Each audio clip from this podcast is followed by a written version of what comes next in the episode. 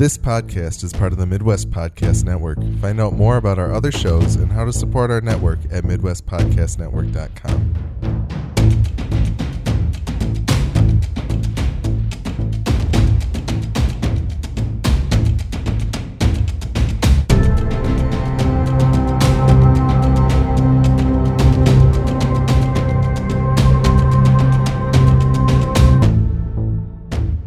You are now tuned in to Westworld FM, a podcast about HBO's Westworld. My name is Alex. My name is Nick. And I'm John. Today we will be discussing season 2, episode 7 of the show titled Le Écorché. We will not be discussing the next time on preview at the end of the show, but we will be spoiling everything through season 2, episode 7 of the series. So please pause and go catch up if you're not current on the show. What was that name again? It's Le Écorché. Uh-huh. Uh, we'll talk about what that means in a second. Yes. What is that loosely translated? Uh, the flayed. Oh, Interesting. Yeah. that's dark. It would be French, and it would mean the flayed.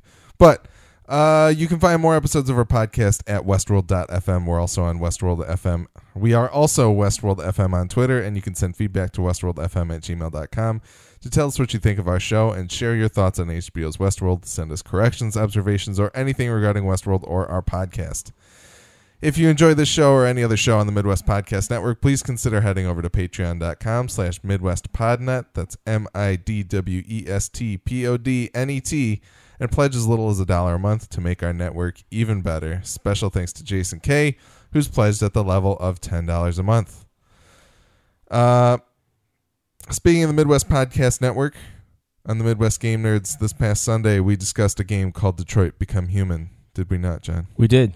And uh, there's a lot of Westworldy type stuff in there. Very much so. And uh, some of you might be playing it. So if you don't listen to the Midwest Game Nerds podcast, please go check it out. You're making and a mistake. let us know what you think about our coverage of Detroit. I was told it was a very good episode. That's good. I So- thought it was good, but I was in it. We so- had a, yeah, we had a lot of discussion, which is awesome, and it, and it, it was lengthy about the game in particular. Like Yeah. we, which was something I don't. I feel like we kind of cut ourselves short sometimes. So Yeah, it was nice to actually have the time to talk it out. So for sure. I'm uh, excited to listen to it as an avid regular listener of your, of your guys' other show, Right other other other show, other how many other? there's no Whatever. spoilers, so you could listen to Yeah. it before playing the game if you wanted That's to. true. Oh, I That's actually true. am resting my hands on the copy as we speak. Yes, because we are going to give it away, and you can enter yourself into that contest. I'm modeling it. You can't see. Yeah. But Uh, just go to the Midwest Game Nerds podcast Facebook page, like the page, and then share the post about Detroit, that's so easy. and then you're entered. Just go do it. United States only, please. We're not made of money. I can't ship it to Japan or anything, but we still love you. We do. So, all right, How how uh, how representative of Detroit is this game? not very is not Detroit a, a, is Like the setting relevant at all? Fifteen percent. relevant, maybe, but it's not. Because It's it's, 'cause it's in the future. Uh, Are there any are there any like landmarks or like any the RenCen's in there, and the Oh. Spirit of Detroit's there, Hart, and the Hart Plaza ring. Does Yeah. it does it feel accurate? Is it like to scale? They feel ac- like they're accurate representations of those things, but it's not an accurate representation of the city. So The fist is there. Hmm. Woodward Avenue. Can you walk around all these areas? in the not game? really. It's not an open world No, by any not- means. Oh, it's Yeah. not. No. No. Oh. So anyway, Detroit go gets listen to more. hosed again. yeah, go listen to more on the Midwest Game Nerds podcast. Uh, we are going to get to some feedback that we had this week. We did get an email from Fred. He says, "Just hear me out in the subject, so you know it's good." He says, "After a rewatch, I picked up on Dolores's wording in the opening of episode six. Quote: He didn't question whether or not he had agency, whether or not he had the right to end me or himself, but whether he should." Fred says, I didn't catch the or himself initially, and now it has me going down a rabbit hole. Why would he question if he had the right to end Dolores and himself unless he'd come to the realization that he too was a host? Could both Bernard and Arnold before him have only ever existed as a host? Was Arnold Ford's original creation that he used as an assistant to help develop and test all of the other hosts? Then, when Arnold realized that what he was, he used Dolores to commit suicide, not because he was afraid to, but because he wasn't programmed to do it himself. Because Ford needed him as an assistant or tool, he then created another version, Bernard, someone that he could completely trust and control. I'm starting to think that there's nothing there to being an Arnold consciousness out there somewhere because Arnold was never a human. Just another theory to throw on the pile. I'm ready to stop my speculation and accept whatever will happen in episode 7 through 10. I'm sure there are some major twists and turns yet to come. It'll be a fun ride. Uh, thank you, Fred. I think it's an interesting idea, but I think even episode 7 mostly disproves that. Yeah. Unless Ford is lying to Bernard, which is possible, but I think, you know, to me, I think Arnold is a real person. Yeah, it's always kind of felt that way, even just in the way Ford talks about him. He clearly holds him in like the highest regard, Yeah. higher than he holds anything else or anyone else. And I think it's always very, it's with a real like fondness that he speaks For um, sure. about him. Yeah. Something that he doesn't seem to quite. He look. He definitely looks at the hosts as as a creator looks on their creations, not as like a, a, their sort of companion. Yes. like uh, yeah. you know. and Dolores asked him, "Are we friends?" And he's like, "I wouldn't say that." Mhm. You know, in the first season, Yeah. for a lot of reasons, but I think partly because of that because of Arnold. Yeah. creator creation, and yeah, the Arnold situation as well. So, any other thoughts, John? No, I'm just trying to take that all in. Okay, all right. Uh, we got another email from Sue. Sue wrote in. She said, "Hi guys, I love how you find some humor in Westworld. You were cracking me up with the Teddy butt count and the multiple stubs thing. Also, as a math teacher, it was refreshing to hear one of you refer to the order of magnitude in the second or third podcast. It isn't often people use math refer- references when talking about a TV show. Referring to the show, don't hosts recognize other hosts? If so, if Emily was a host, why would she have to test that guy to check him out? Thinking she's not a host. Thanks again for an entertaining podcast, Sue. I didn't think about that. Yeah, it's a pretty good point. And um my only like head canon that I could come up against that would maybe be the idea that Emily might be programmed to not know she's a host and therefore doesn't pay attention to things like the mesh network? That's what I was thinking. like that kind of situation? Or um yeah like I, I think i think that would that that's kind of my main thing there but there's nothing that tells us that that's true necessarily so. But there's a way that they kept bernard from knowing he was a host and i think that would be a self-actualization that would be difficult to manage with a bunch of hosts out there Right. you know it Yeah. would it would be that first step towards the maze you know i am a thing that's not a human and i have these other powers Considering who she is, or that if if she was a host, who she's in the likeness of, because she's so unique uh, and important, I could see Ford spending more time on her to make sure that yeah you know, like, like putting extra protections and exactly. yeah But like the Man in Black, who continually thinks everything's about him and everything's about everything is Ford meddling. ford maybe, messing with him. maybe it really is just at face value yeah. what what it, it looks like. yeah. Uh sue also wrote in with a ps she said this is a ps to my earlier email. Now i get the math reference. I'm watching preacher and listening to your season one podcast and discovered we have a chemical engineer in our midst. Loving preacher by the way sue. Thank you sue Yes, you will not hear any math references from me, as I hate math and suck at Well, it. she said episode two or three, and it would have been John and I. Yeah. And I don't remember talking about order of magnitudes, but I may have.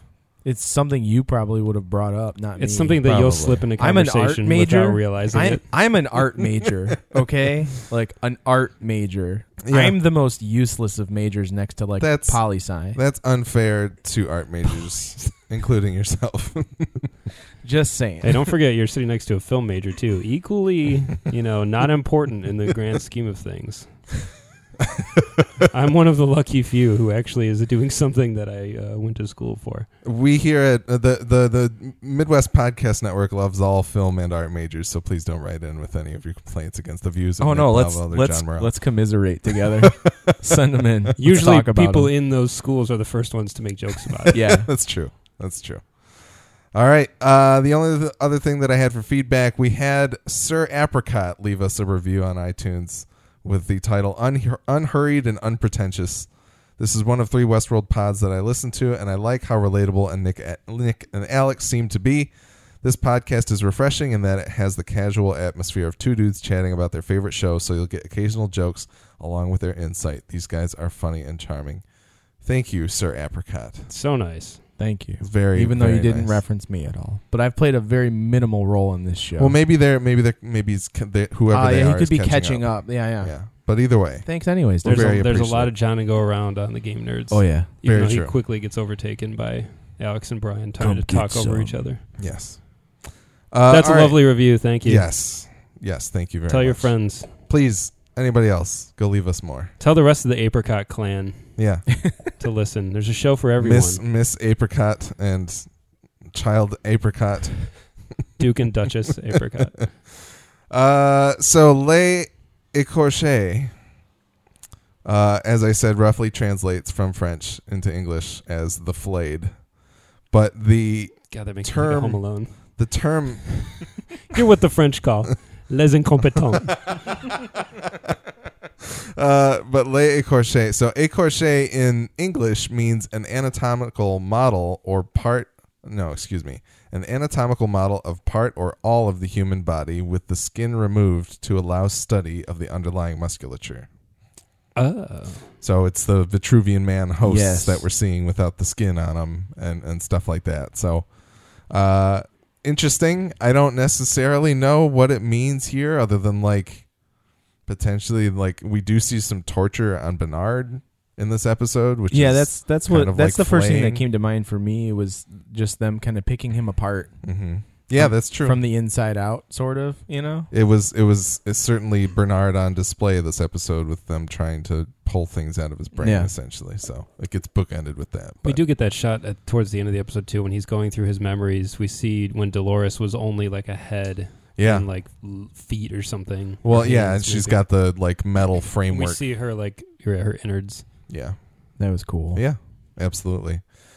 Uh, and then I did want to touch on the previously on, which is once again maybe only one line spoken by Anthony Hopkins himself, and uh, and a bunch of rhythmic editing and interesting sounds. I like these so much better. They're so good. It's it's so much more. I don't know. Cinematic. It, yeah, and it just it sets the right tone for what's about to follow more so than the the exposition dump uh, versions of the previously on. So that was cool. But all right, let's get into the recap. In a cold open in the two weeks later time frame, as Bernard and Stubbs try to make a break for the satellite phone in Teresa's office, they're caught by Strand and paraded at gunpoint to the secret lab below Ford's childhood cottage. As Strand and Hale interrogate them in an attempt to find Abernathy's control unit, a tech finds a hidden door in the lab that leads to a closet full of Bernard bodies. Um. Yeah. So, what did you guys think of the Bernard bodies? Actually, I don't remember how Bernard and Stubbs got there.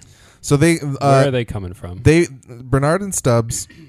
Stubbs walks up to Bernard, says, "Hey, there's a sat phone in Teresa's office. Let's get the hell out of here. Strand's doing something weird. He Right. doesn't care about us." okay, they were just talking. Okay. They were talking, and then Strand walks up and is like, "Hey, follow me. I have a gun." And uh, Come with me if you want to live. basically, yeah, basically, they found Teresa's blood in that Right. lower Yeah. lab, and they were like, "We think one of you killed her to sell the key to the highest bidder, sell the data to the highest bidder." Right, because they knew she was pulling data from the park. Yep. Yep. I didn't really like this scene that much because it felt. It didn't feel like Westworld. It felt like a Bourne movie or something. Mm. It might be because of Luke Hemsworth's passing resemblance to me. He looks to me more like Matt Damon than a Hemsworth, which is kind of funny. but it just something about about all that. I was just kind of like, "Mm," and Strand is like one of you, and I'm like, well, that's. It just is all like very convenient, you know. That Yeah. Stubbs Yeah. is like he's up to something. He's standing right behind me, isn't he? It was basically what happened. Well, and that's the thing. Like, it's still. I get so much that people were like they're playing Bernard to try and jog his memory because it f- everything with Strand and Hale in these like bookends that we're getting feels like theater. It feels like they're putting on a performance, Yes. and it doesn't quite.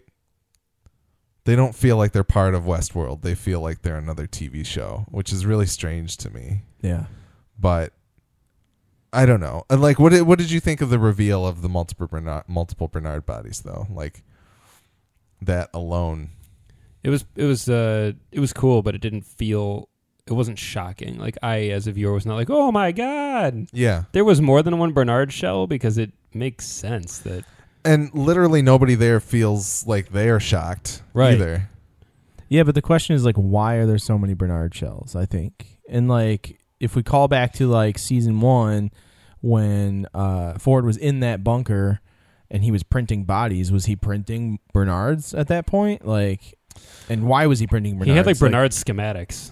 Yeah, he did have the Bernard schematics for sure. yeah, Uh, Just like that that phrase. that phrase. Yeah. Uh, we see but the blueprints for Bernard. yeah, notably that that host printer is empty now. By the way, it was not. It did not have a host in it this season. yeah. Uh, so there. I guess that's a good point, John. And I'm a dummy for not even thinking about like that because, as far as we know, there aren't multiple copies of any other hosts out there. So Well- why so why a secret army of Bernards? So Right. my impression of it was like I think we learn at some point towards the end of the season in season one that Bernard has come close to figuring out that he's a host several times previously. Okay, and so those are all decommissioned. They're either like maybe they're decommissioned Bernards, maybe they're Bernards that got damaged somehow. Yeah, Maybe Ford takes out his anger on Bernard when he's pissed. I don't know, but it, it didn't it didn't feel like that much of a mystery to me. But I don't really know if the, I I'm not saying that there couldn't be more to it. I guess. Yeah. That's a good point. But So wouldn't you think that if he started to get close, Ford could just roll him back a little bit and not have to swap? that's the, that's that's kind of the one thing that kind of sets me back and thinks it's like just like damaged Bernards, which is my album yes. uh, for some Sounds like a band. Uh, The Damaged Bernards. Bernard schematic by the Damaged Bernards. Delete Uh, old dad. Yes. Um it's not like there's I I wouldn't think there's anything in the host body that wouldn't allow them to just pull put put a new control unit in. So Mhm. maybe maybe that was him trying to perfect the Bernard body. Maybe cuz we uh no. Well, I was don't there know. like a frumpy Bernard and like One of them's just ripped. yeah, Just a ripped Jeffrey Wright. he's just a tank. And schlubby Bernard yeah, with like, like, a fat, really overweight Bernard. yeah, Yeah. his his dress shirt's hanging out of his his pants. Yeah. Oh man, that would be awesome. Just all these failed Bernards. Uh, I mean, that could be it. But the, I mean, we see Ford in this episode workshopping the consciousness of Bernard and Arnold, or or the the the personality or the programming of it. But I'm wondering if there was any of it that was him trying to like like he printed out the body and was like, no, he's got higher cheekbones than that, and then like, oh well, no, it's it, you, know his eyebrows not twitching the right way, or like I don't know, like it could just be. That would have been hysterical if it was a room full of like Jeffrey Wright lookalikes, all in the same wardrobe, like clearly different actors, but like One of them's got like bug eyes. just close enough. like One without facial hair, and another, or just like they had a casting call, guys who look like Jeffrey Wright. it's any stunt double that's Yeah. worked on a Jeffrey Wright movie before. Just There you not go. quite right yet. Ooh, not quite right Yeah, Yep. with the W. Yep. Yes. I like that. Beautiful. That's that's the second album Yes, by the not quite right. yeah. All right. Uh, the next scene. Wait, wait. Last thing. Okay. Uh, could it be so he that he uh, had them so that Bernard could be in multiple places at once, or could there only be one Bernard consciousness out there at a time? Otherwise, it would get even more confused. Considering he's got a layer of fake memories, a layer of real memories. I mean, if he's not accessing the mesh network, I don't think it would be a problem. But that doesn't really explain why they're all in that bunker, bagged up as if they're like in storage. I guess that's true. Like, wouldn't they still be out and about doing stuff? Well, Ford could have recalled them at some point before his death. Like he might have. Because I was thinking about when, when Bernard like Bring me my when he Arnolds. when he uh, captures and uh, when he knocks Elsie out and then takes her to that cave and everything like when is he doing all this stuff and why does nobody else you know wonder where he is you know Nobody what I else mean know. So I wondered Yeah. if there were other Bernard if he could like send out Bernard number five to like go do that and then I don't know potentially. Yeah maybe not I don't know. We'll see if we get more. But room, room of Bernards yes, Or what if they all get turned on at the same time now? Like, that'd be good. They're all waiting in the valley Yeah. beyond to They'll get ambush the booted up. rest of the team. oh my god, if we get a scene of like multiple Jeffrey Wrights running around, It's like the Burly Brawl from The Matrix Reloaded. yeah, or the end of Star Trek Beyond, where there's like eight Chris Pines on motorcycles, which is great. All right. Uh, second scene, which is after the opening, Hale tortures Bernard, attempting to make him remember who led the attack on the Mesa and what Dolores did with her father's control unit. Um, not a whole lot here other than the fact that they can like simulate. Yeah, certain- Torture for the- sensations. Yeah, so they they had a, a somebody screen capped it on Reddit, of course, and the list of simulations are crushing, denailing, Ooh, which hor- I looked at it and I was like, what is what is denialing? it's like no, uh, dental torture, disembowelment, dismemberment. What do they do? They just clean his teeth for dental torture because that's that's just masochistic in its in and of itself. Constantly prodding his gums with the dental tool. or polishing. Yeah, You're like enough mint. That's enough. they they make you sit with the fluoride treatment for, For like, like- the rest of the day for like an hour. Or you're just sitting in the waiting room where it's got that smell. But it's got a highlights magazine. I was just gonna say one copy done. of highlights, Yeah, just one, and and the puzzles are finished, so you can have zero fun with that then and then highlights. an old Reader's Digest. the only the only fun you get out of it is reading the Goofus and Gallant comic. It's beautiful. oh man, you beat me to the highlights joke. That's awesome. Uh, what else? We got electrical injury, foot whipping, which I don't know what that is. I assume it's like misery, hobbling. Maybe the or like maybe they whip the soles of your feet because they're really sensitive. Oh yeah, maybe force feeding. That sounds fun. John's all about it. I'll have that.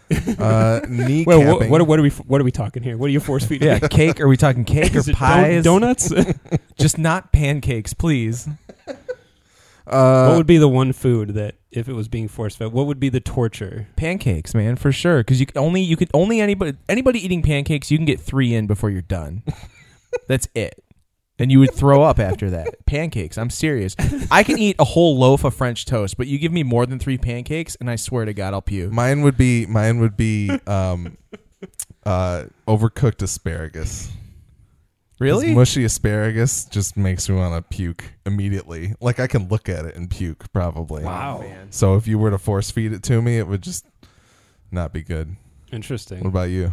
Sauerkraut. Sauerkraut? Can't do it. Okay. All right. I could do some sauerkraut. I can't handle the aftermath. You know, it's but the smell. If I can't smell it, I might be able to handle it. But just like, Mm. oof, he used he used to throw up eating ground beef, man. Straight up. It was I don't know. I'm not we're not getting I'm not gonna get into this right now. I can tell you some stories, this bro. is nice about having Uh, the brothers on the show. yeah. So kneecapping, medical torture, pharmacological torture. Like like bioterrorism type shit, I Wow. guess. Psychological torture, scalping, solitary confinement, standing cell, which I don't Oh, it's a s- uh, a cell that's too small to sit or like crouch. you Ah, have to stand. Okay. Yeah. All right. That and then sounds awful. waterboarding is the last one which was selected. Of Are these course. alphabetical? Uh, yes, they are organized alphabetically They would on the be. tablet. At least that's efficient. Yeah. So uh, Let me thanks. find the standing cell. Thanks to Reddit user Lee underscore R's ARS uh, for that screen grab that's on there. But yeah, no, that's awesome and horrifying at the same time, like many things in Westworld are. It's sad that that even exists. That like that was already like a menu and a function that they were like, oh, we just got to. Tor- oh, let me plug him Yeah, in. and we'll-" I wonder why it exists. Yeah, like why did they even program it? Why would you ever need to torture the information out of a host? Mhm. Well, if you're transferring consciousnesses of like human people to host bodies at some point, and you need to get information from them, like, why not? You Guess know? yeah, maybe this Yeah. is a Delos thing and not a Ford thing. That's what I would assume. I don't think Ford would put that in there. Interesting. Yeah. Uh, all right. So now we go back to the one week after Ford's death time frame. Shortly after the train impacted the Mesa, Coughlin sends a second set of response teams to check up on the first team, who they lost contact with. The team utilizes haptic vests that are tuned to the host's mesh network so they can tell where the hosts are from up to 30 feet away. Some Destiny radar shit right there. Yeah. Uh, they find the initial response team laying naked in a heap and get flanked by the now armed band of hosts with Dolores. Stubbs realizes that the host may be targeting the cradle and informs Coughlin to intercept them. And meanwhile, Hale will not flee until she has a copy of Abernathy's key, and she won't let Stubbs know what's stored in his brain. Those vests are awesome. Yeah, they're very cool. That was a cool like visual touch, and it was a cool like uh, thematic touch, and just an interesting technology. again very video game, like Yeah. very video game. Absolutely. Especially in the way it was presented to them, and they showed it on like the computer screen, and then it shows them actually wearing it, and the lights lighting up on it, and everything was like it just reminded me of the radar in Destiny, or or any game really, but specifically Destiny because the Destiny radar is circular, and uh, it has multiple red ring light things that show Yeah. up to show you proximity. So It makes me want to try like a VR game with that on, like a Oh, VR yeah. shooter, just to understand how effective it would really be. Because as I was watching it, I was like, I don't know how much that would work. But then I was like, if my torso was vibrating in the direction that I need to face to shoot something, like training with that, I feel like I would, f- I would, it would, it would be it- a really advantageous tool. It may not even be a vibration. It could just be a poke of some sort, like a prod to like point you in that particular Yeah, that's direction. true. Like That's true. But it was pretty sweet. it was very cool. I like learning about the like counter host tactics that are that are being employed. Yeah. for sure. Yeah, that, that that was. It's an interesting. The contingency plans that they have in place, albeit futile, are interesting to learn about for sure. Feel free to cut this out, but is it just me or does Teddy kind of look like a drag queen? No, Not No? really. No, in the in the black. Uh, like his for some reason his cheekbones were like so so much more prominent to me. Like he just looked like a drag queen who overdoes their makeup specifically to like have that look. Do you know what I'm talking about, or am I an idiot? Like you can call me an idiot. If you I, think don't- I'm I an mean, I don't necessarily think you're an idiot. I do want to state that the views of John Morrell do not necessarily reflect the views of the Midwest Podcast Network. But I will say, like, I it felt like they were making him feel more menacing or gaunt in in a way to kind of like They do this a lot in this show where they really change characters' appearances based on kind of what's happening. yeah Because like later in this episode we see William and he looks like he is a billion years old. Yeah, he did look super old. Yes, and I was like, he doesn't look like that. No, like they're very good at using makeup and lighting to really influence uh, the the feel of a scene Yeah. and the mood. I mean, it, they definitely go hard on uh, on the lighting for James Marsden to bring out those cheekbones. But For the record, I think drag queen is the most PC term I could have used in this particular instance, so I'm going to stick with that. that's that's fine. I and I don't we don't we're not uh dismissive or or diminutive towards people who choose to cross dress. Correct. So I just want that out there. But anyway, um, yeah, no, I didn't notice that. But I, I mean, something that, I didn't, like, I his- didn't his consciously appearance- notice it, but I, I did. His like, appearance really stuck out to me, and specifically his cheekbones, like that, like just very. He's They just were a- so prominent. he's just a very Like, beautiful man. He is. It I think just- that's the art major in you noticing. It could the, be. it's like I am and- obsessed with anatomy, so Yeah, There you go. Fabulous is the term you're looking for. Oh, he looked It's fantastic. very fabulous. Uh, all right. I realized this episode was really hard to break down because they were literally changing scenes every Yeah, it was couple very- minutes. very Rapid. So, pardon me if I missed something, or or you know, if you think I missed something, feel this free could to have been break one where we arrange it by characters better. I probably should have but- done that. But uh all right. In the next scene, in the cradle, Bernard confirms that the red pearl he printed for Ford was a copy of Ford's consciousness that was uploaded to the cradle before Dolores killed Ford. Ford also explains the premise of the park. The hosts are controls and they remain constant over the years, but the guests are there to be decoded so they can eventually become host versions of themselves. Finally, Bernard tries to get Ford to tell him the ending of his story, but Ford wants him to discover what the Valley Beyond is himself.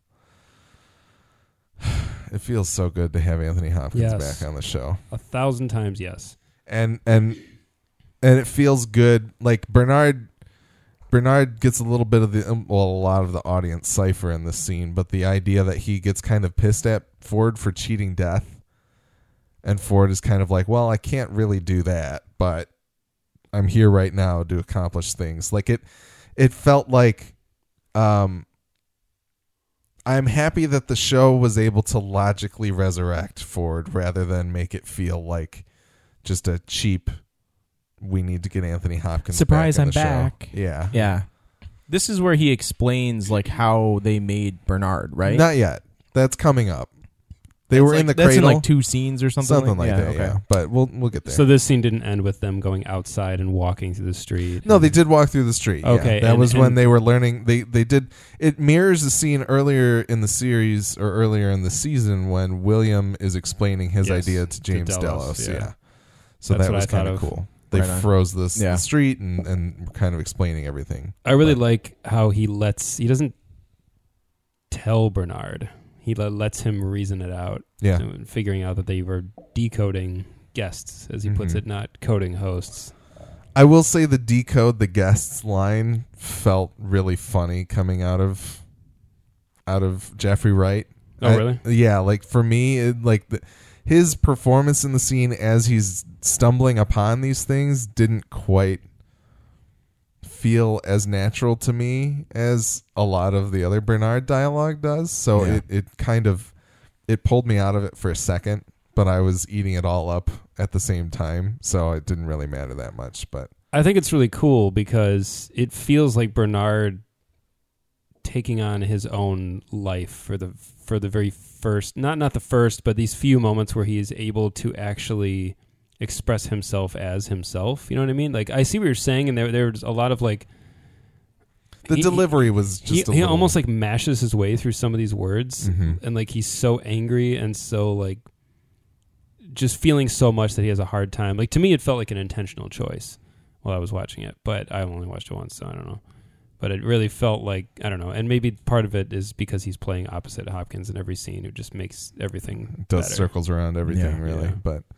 no that i mean that makes more sense. I guess i didn't really think about because for the rest of the episode we know that he's once again like under the influence so to speak. Yeah. so he's he falls back into bernard arnold line but now this is like he's really like finding his own voice. When he when he's in the cradle and he's literally like questioning his creator as to what's going on here. And he's learning of like the delos secret project yeah. in the first like the probably for the first time. Uh it just seems like i guess it, it does make sense that he would have a little bit more of like a i wasn't putting myself in bernard's shoes i guess. I wasn't thinking about the fact that he was like not only shocked that ford is alive still in some way but also that there's all this crazy shit going on that he had no idea about. Oh yeah, I mean, he it is truly like question the nature of your reality. It's not just you. Like at first, he has to deal with the fact that okay, I'm not who I thought I was. I'm not what I thought I was. But now everything I've been doing isn't even true. Like my entire his everything is is a lie. Like Yeah. his entire existence, every down to every detail, is like a falsehood, which is insane. I can't even grapple yeah what that would feel like. yeah like it's it's literally it's him actually reacting to like the twist of the show Yeah. in, in which in a lot of ways is an audience surrogate Like Yeah, imagine but- that you're like kind of in charge. You're like you're like the lead, but you're like the lead of nothing. Like you're what everything you were doing is like is sort of pointless, or it's Yeah. not why you were doing it. And somebody had just had hoodwinked you basically to do to do what they want you to do. I think that's what I liked the most about this scene is because even though we knew of these ideas of transcendence and whatnot that were kind of being played at, Ford, Ford and Bernard kind of confirm for us that we have really only seen the tip of the iceberg Yep. in as figurative of a way as it can possibly mean. Like there's so much more going on here that we have no idea about.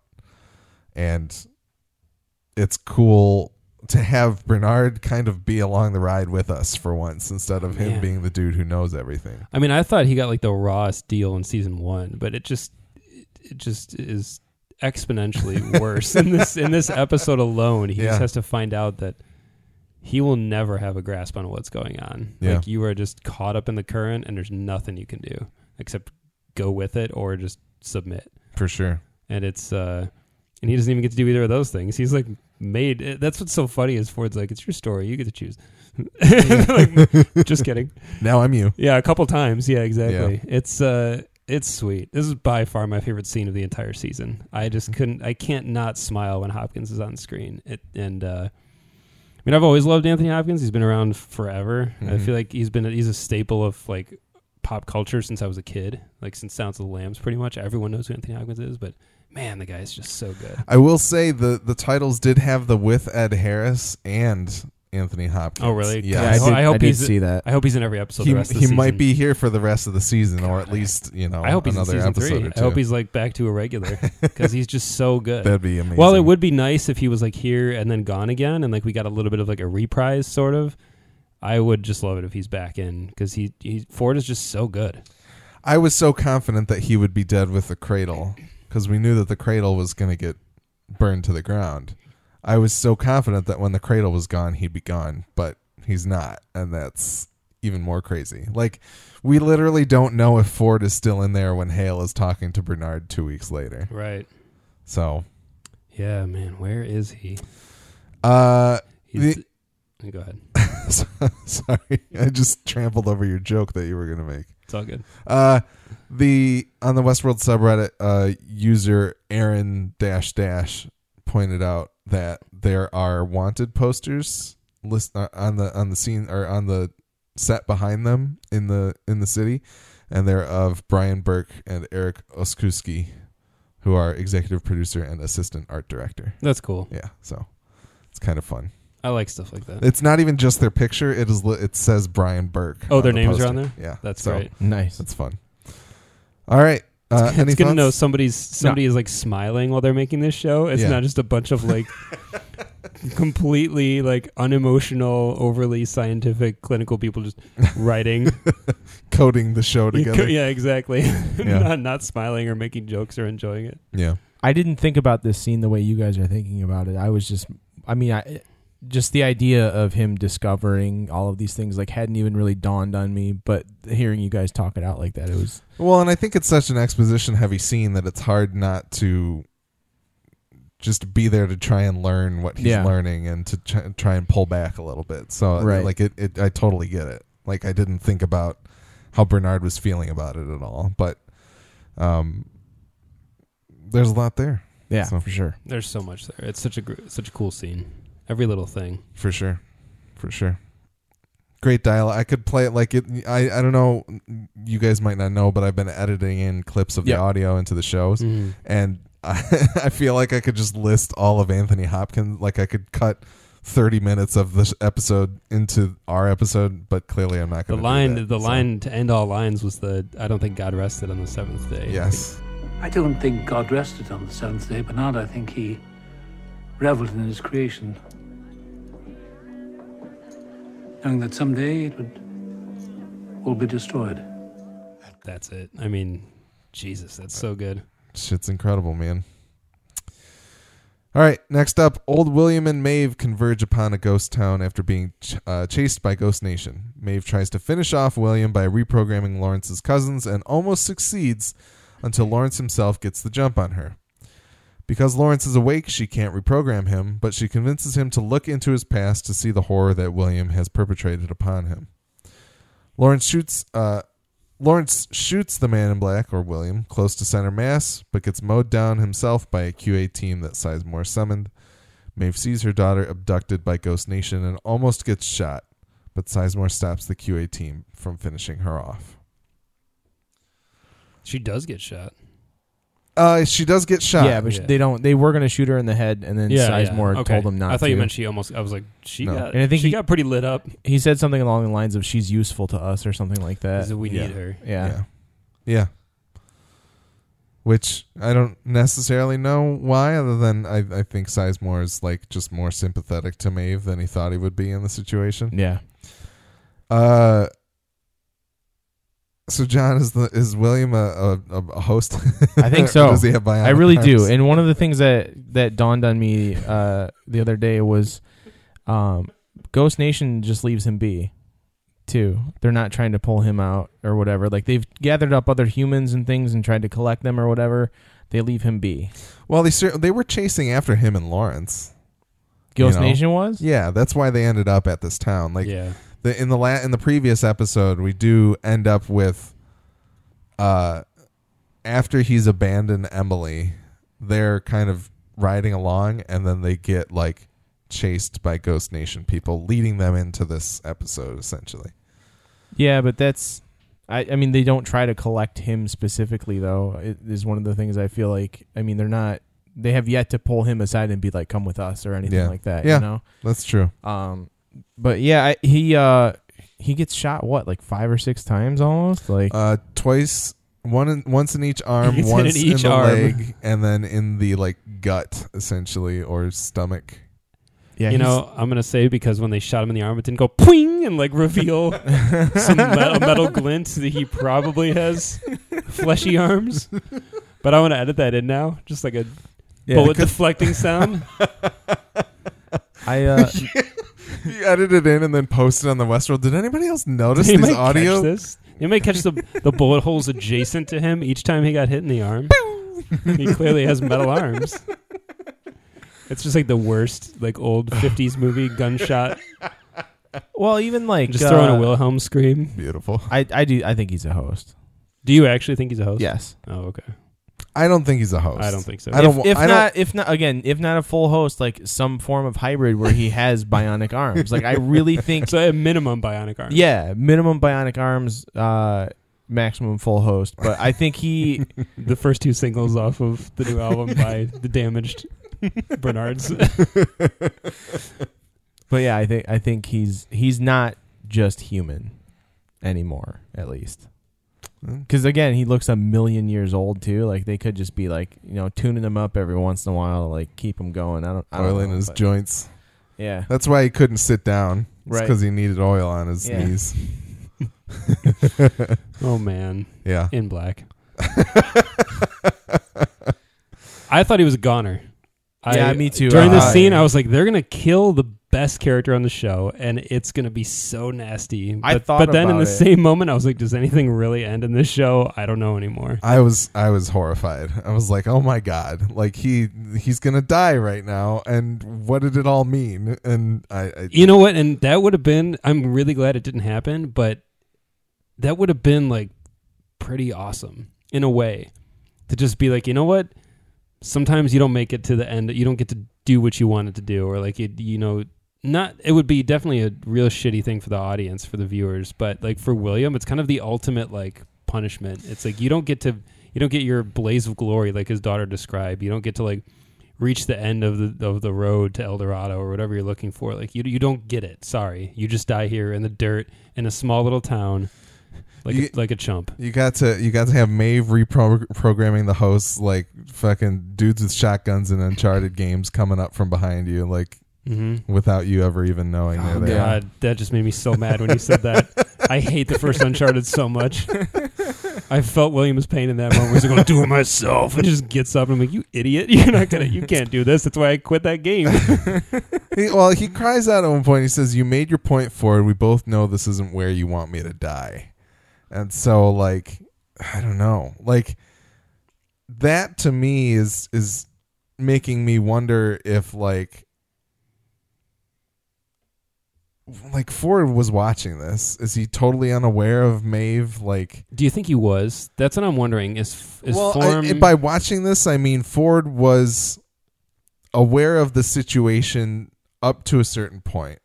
Like if we if we take it as Ford spoke through young Ford and Lawrence's daughter, and even maybe El Lazo at that one point, uh, Giancarlo Esposito, El Lazo. I mean, um, he must know that Maeve is in the park doing stuff. it's true. So I'm wondering, like, if this situation, I don't know. I guess Lawrence was there to stop it from happening, but Maeve still was able to be like, "Hey, shoot this dude. He's done horrible things to you." I wonder how omniscient Ford is. Like, Yeah. will does he know what's going on everywhere at all times? Is he effectively like, you know what I mean? Like, is he the He's system? in the computer.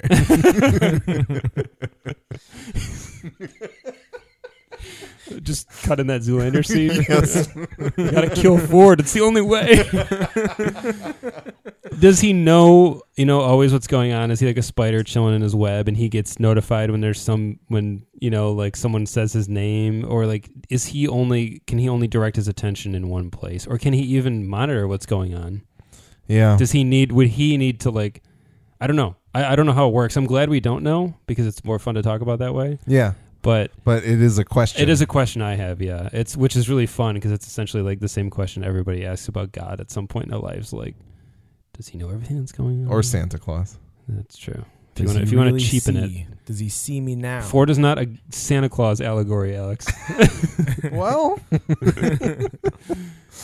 he did give us a shot of Anthony Hopkins holding a P90 with muzzle flashes lighting the scene. So that's he. It feels like he's Santa Claus I, right I would now. like a gif of that. Oh, there's already one on Reddit. Is there? So yeah, Okay.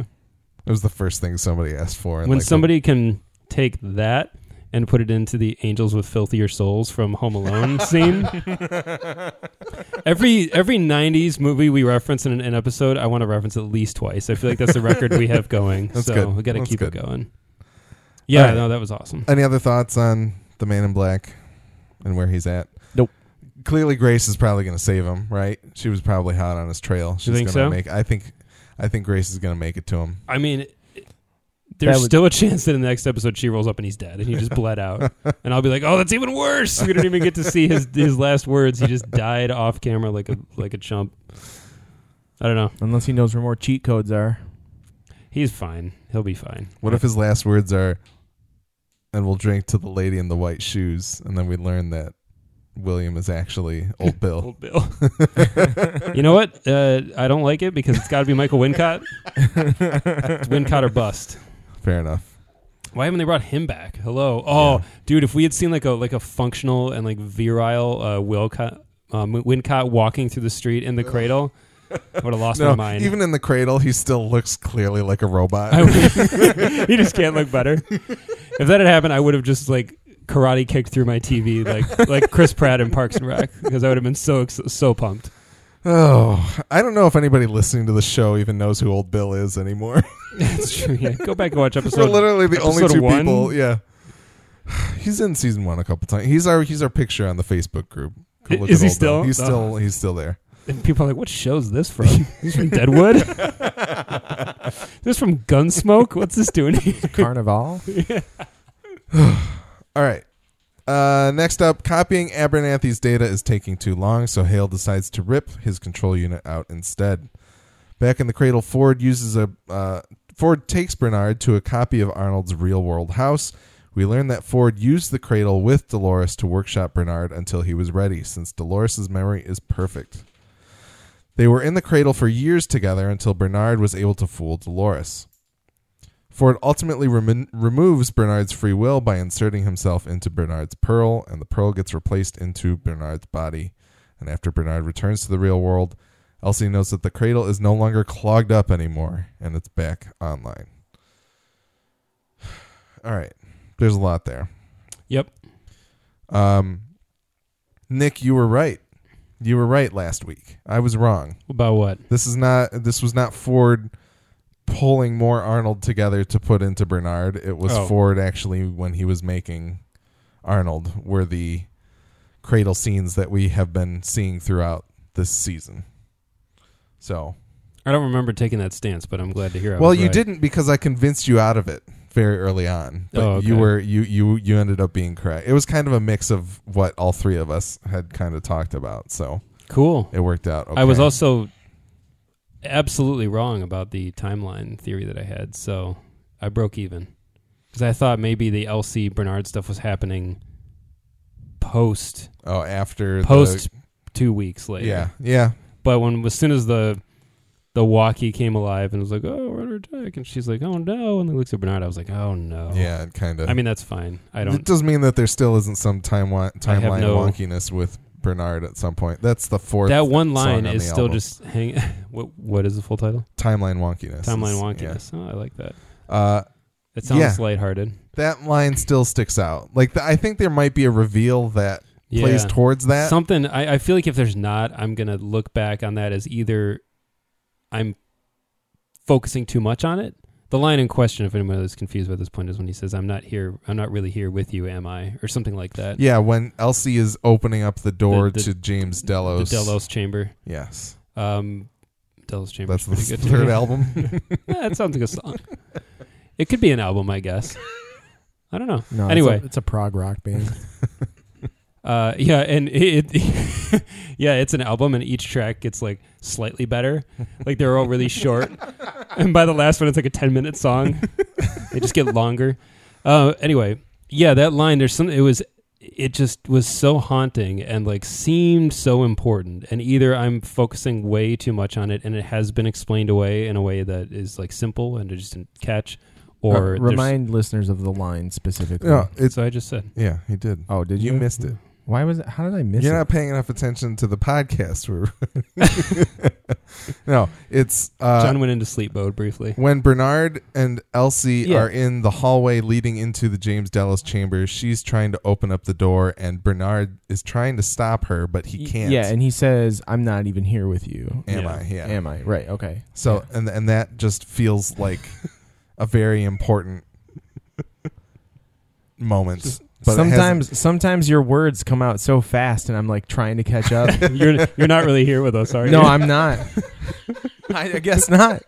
It's it's like I was telling Alex the first episode he had me on. Is like my comprehension for this stuff is terrible. Like, we talk pretty rapidly. we do. We- Yeah. our loquaciousness has been remarked on before. That's true. and I'm true. and I'm trying. Like I'm still trying to like process what you're what you've said as you're saying additional things. So I'm not. John's like, why would you kick your TV if you were excited?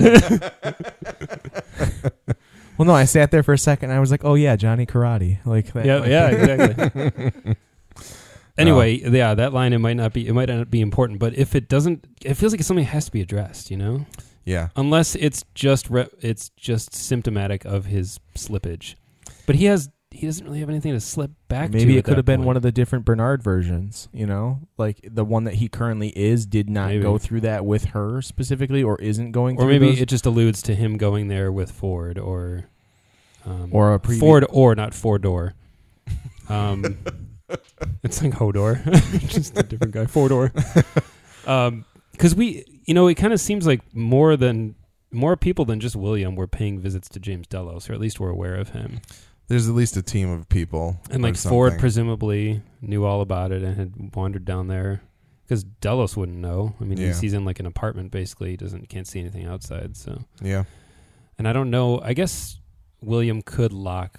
William is technically kind of the boss. He could like say, "Don't let Ford in here." Like it's not. Theoretically, yeah, Yeah. but I don't know that he would have a need to. Yeah, Anyway, I'm. That's one thing I'm really dying to learn more about is the Ford William relationship. That's the that's the num- the number one reason William can't die yet. Yeah. we, we need we need to know. yeah. As the great Tom Petty said, "I need to know." um. Yeah. So, I think it's crazy the idea that it took the Cradle years to perfect Bernard. I'm not crazy, but I think it's interesting and I think it's cool. Especially considering how time would potentially move differently there. and how powerful of a supercomputer it must be if you have hundreds of host processors hooked up essentially like it must have some serious computing power beyond the likes of Watson and whatever else we have around today. Yeah, it, but this is also where this is where Ford explained why he's able to have the consciousness he has and be stable in a body as opposed to Delos and Ford. Like why Ford can't go into a body on his own, right? Yeah. That was this scene. yeah. Yeah, because they mentioned like we didn't have we didn't have your consciousness, so we had to rebuild it based off of what we knew, and that like presumably presumably would take significantly longer than just like copying a consciousness. Like That's they're they're true. building bits out of bits and pieces of like memories that uh, Dolores had with him or whatever. You know, like they're prodding Dolores's brain to pick out her memories of Bernard or Arnold and. uh you know, who knows what they prodded and poked and prodded out of Ford's own brain to like figure out who Bernard, Bernard was or Arnold. God, I keep I'm doing it now. You did it, Yeah. It's Ah, just That's true. comes with the Bernard. No, that's that's absolutely true. Like that totally makes sense. And that's why Bernard is unique and able to survive in the real world, right? Because he is because he's not a copied consciousness. He was Yeah. a he was a He was- built he's one, built just from the like ground all up. of the other hosts Yeah, are that's built true. consciousnesses. Yeah. Like so, I that's that's like you know, for lack of a better phrase, like mind blowing to me. Like Yeah. that, yeah, that that's just awesome that 'cause idea. He's is- kind of the crossover. He's like part Arnold, right. part Bernard, and yeah, is able to. he is a this. creation based off of a previous version, so to speak, and, And- is and is in and doing so populated with that person's memories. is functional. You know, yeah, that's it's just super cool. Yeah, and I guess that's kind of one of the things that I was wondering of like is it not so much that they're copying the entire consciousness in the form of memories from these people, but just like how they would act and like what does that make them when they're made? Like was Delos just programmed to act like Delos but not actually who he was, which is gets at the bigger question of it all anyway. Like Sure. was it actually Delos that was in the copies? But hmm I don't know. Shit's too big for me to think about. I think it's so cool. It is very cool. It's terrifying to think about, though. Um, Even even just Bernard's crisis in this episode, I was watching and I was like, this is really stressing me out. well, no, and I was about to say the as the blinds go down in that beautiful Frank Lloyd Light, Frank Lloyd Wright house, Mhm. and Anthony Hopkins goes Hannibal Lecter mode, as I saw on Reddit. uh, that shit was Still terrifying. Like that was really like, oh god, I was just scared for Bernard. Yep. I loved just to rewind again. Ford once again getting to snap his fingers and freeze everything reminded me of his conversation with Theresa Yep. in the restaurant, and I was like, so cool. Absolutely. Yeah, Ford's great, even if he is kind of a villain, but he's also kind of not because he kind of wants the host to succeed. It's still unclear. I don't know what he wants Yeah, anymore. it's unclear if he he at least wants them to have a chance. It seems like, and Yeah. he still apparently doesn't feel like they've got quite the level playing. Well, I think field. he's he's just doing um he's giving them the choice, you know? Like it's it's just it's it kind of parallels with like Maeve and uh and Dolores like having this like you know, you're we're giving you the option of choosing your own path at this point. And so he's giving that to them. Like he's Kind of, but he's also taking it from Bernard when convenient. He's Yeah. giving him his choice, which is interesting. He's taking it from Bernard to like put his thumb on the scale still to kind of like I think he wants Westworld to go down. Like Westworld will need to be liberated before he can consider it. Now you have a fighting chance. Like okay, you have an island nation or whatever that is yours, and now you need to decide what to do. he with needs it. to cripple Delos. Delos's hold on the island before they have their ability to Yeah, and I think he needs to give them that moral and psychological victory of we've we've thrown off the chains of our captors basically and like this this land and all of this is now ours and nobody directly owns us and now it's just us versus the human race kind of thing Yeah. and then it will be up to them to choose do we want to coexist do we want to overthrow them or can we overthrow them There's a lot about shackles from Dolores in this episode, so Yeah. that makes that makes a lot of sense. So I could see Oh. Ford wanting to wanting to do that, but I think he also wants to just smite Delos. I mean, Yeah. maybe he just knows that Delos has already like th- they're they're further along in the path of securing things than he wants them to be, you know, and so he feels he needs to kind of interject. It was a it was his fail safe. Yeah. was to uploading accelerate the process. Yeah. Interesting. Yeah, so now I mean, here's the thing you just brought up that I hadn't really considered when I watched it, but so Ford puts himself in Bernard basically, Yeah. and he's he's uploaded, and he's no longer in the cradle. Then, Correct. yeah, so he's only so he probably he doesn't have the influence that he did. Elsie remarks that um that the cradle is cleared up that it like and the and the cradle says that the system rebooted as soon as Bernard's pearl gets removed essentially. Right, and then so did that the hacker upstairs or whatever said Yes. the same thing. It's like the system debugged itself. Was Ford's presence causing a problem, or was he intentionally causing a problem I think to Ford draw Bernard and them there? I think Ford was I guess that's a great yeah, I question. didn't I didn't think about it that I way. I think it could be both of those. I think it could be I both think he of could lie things. undetected and not cause. I mean, that would explain a why they they kept Elsie around is because she knew like they need to go to the cradle to like figure things out maybe and then once they're in the cradle like things would come you know calling back to Bernard that he would put himself in the cradle. That makes a lot of sense because Ford is is definitely proven himself to be like the master yeah. chess player, and he's even says he's like I didn't tell Dolores to do anything. I knew what she would do, Yeah. and like he will know that if he removes Elsie, keeps her safe long enough to bring Bernard to the cradle and help him there. After that, her work is done. Yeah. But she's the only one. They have the rapport. She has the knowledge base. Like if he put Stubbs there, Stubbs would be like, "Which one's the door?" Right. He wouldn't understand what to do. so, yeah, I man, I dig Ford. yeah. For sure. Dude's a baller. Not Ford Brody, the protagonist of Godzilla. Ford- God, I forgot that was his name. Oh my god. Oh. All right. Um. Next up, Stubbs wants to flee, but Hale still won't give in since the key in Abernathy's head is quote a failsafe on a failsafe, a decryption key needed only in the unlikely event of a total catastrophic incident. Dolores finds her father with Hale and Stubbs, and she wants to know how to get the key out of her father's head. That line is real interesting because Stubbs remarks that he's like, "Oh, you mean like now? Like Mhm. this is the the catastrophic incident?" But there are people on the internet and myself kind of wondering like did was Delos selling people not only a vacation but the idea that they would live on in the event of like a nuclear holocaust or something like that? And like once once something crazy happened to humanity then they could go and unlock the valley beyond and populate the world with these human copy hosts like it it f- the the line feels very peculiar to me i realize that's a stretch maybe but what did what did you guys think about that did you think about that at all I didn't think about what you just said, but in you saying it now, it makes me think like, what else is going? What's going on outside of Yeah. Westworld? Like, Yeah. what is happening right now? Like outside of the world, that's making like this is so important, right? Not just to save it in general. I'm sure they wanted to save it in general, but Hale was there to get this anyways. Like, wasn't she? Yeah, she was there to get it anyway because they were gonna fire Ford and they didn't want Ford to do this To and, destroy like, it. jeopardize their data. Wah, wah. Mission failed. Boom, Ford boom, saw it coming. mission failed. Mission over. Yeah, Out of bounds. new game plus. Uh, that seems like a as you said like a stretch to me because they. So far, we've always been told the guests are they go there for an escape and they don't know they're being monitored and they don't know their DNA is being collected.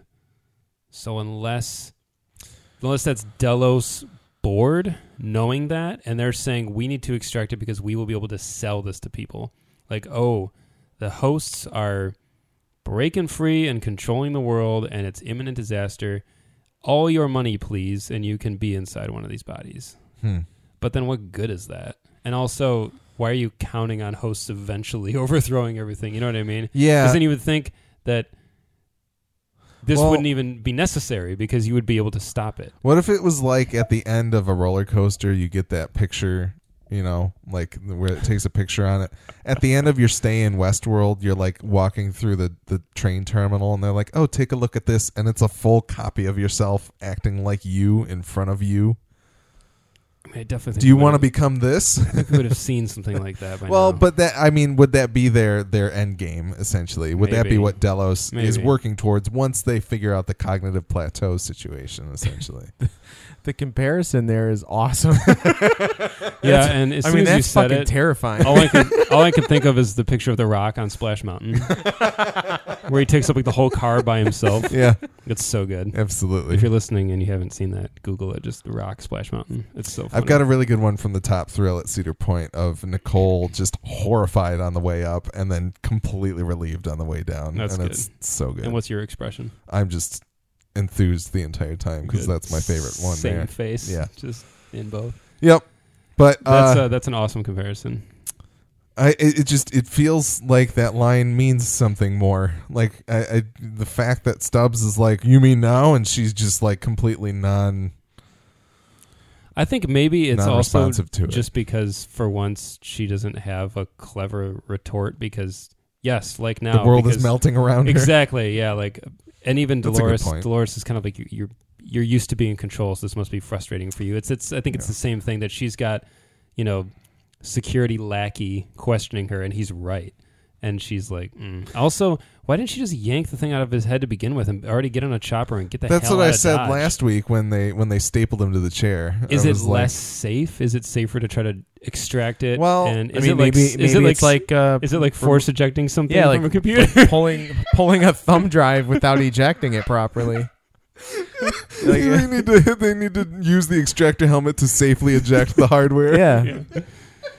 Safely Well- remove safely remove Abernathy. Uh, Mr. Costa does remark that he doesn't want to remove the natives control unit in the field because it's not sterile or something of that nature. So I that may- could be the case. Maybe this ridiculous analogy is somewhat on the mark. That Yeah. it's it's better to extract it the right way in in like because even say the guy who's going to do it, he's like, yeah, it's it's a lot to to offload or whatever. It's going to take a while. Yeah. Maybe that is a safer way to do it. Is just port it all over to a different device and then upload from there. Maybe they were planning on uploading on site. Yeah. Yeah. And uh and then I don't know, but it seems like as soon as the explosion happened, I would have been like, yeah, get that out of his head and let's get out of here. yeah. Hale's not necessarily the best at this. Yeah. I did like seeing her kind of like, you know, be afraid. On the on the Get, defensive. get put, put it in was place. yeah, I was- get get her comeuppance. You know, it was kind of nice to see her put in her place like that. I I like I dug that because she I don't like her. At I was all. gonna ask Nick because I know that you didn't, you haven't enjoyed her performance since season one. Her performance is better. She makes more sense now. I Yeah. think that everything in the fir- in her introduction felt really forced, and I Yeah. was like, "This is just Yeah. goofy writing." And it's funny every time I see the writing for the show criticized, someone responds with, "You try writing 300 stories in a month or something like that." Sizemore's line. Um, yeah, I didn't. I just didn't think she really got there in season one in a way that made sense to me. But this feels. Her personality makes more sense in this context. Yeah. Like she's sort of supposed to be this damage control person, and in season one we weren't there yet. Yeah. Uh, and now we're in a damage control scenario. But I do think there are other characters, like Strand seems to have an even more a personality even more geared towards that. Yeah. But all of these characters are so like sure of themselves that it's ultimately going to be their downfall. I'm sure they're Yeah. all so certain that they're right. Like Coughlin in this episode, these people are all they can't even seem to think about the possibility that maybe things won't go their way, Mhm. which is a dangerous habit in a contingency plan person. You think that they would need to be aware of all possibilities, Yeah. you know, or like as many that are as likely. So it is. It's frustrating to watch. I mean, it's fine because I can sort of consider them the villains, so it's like fine. But at the same time, it's frustrating to be like, man, these people are supposed to be like the best. the best of the best. Yes, and they're idiots. I uh you made me think about the fact that Strand told Molling when she finds Abernathy to bring him to Strand hmm and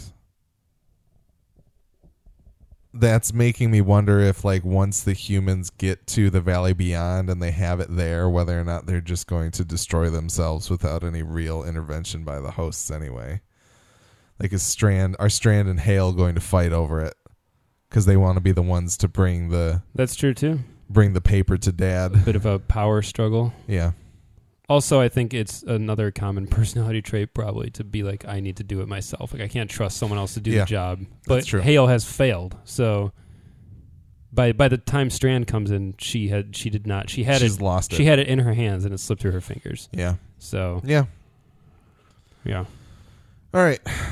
Um there is a s- an, an awesome I'm going to make it the picture for this episode but when uh Dolores is looking at her father the ring of lighting that is behind her reflected in the window makes it look like there's a halo above her head which I thought was very interesting Mm.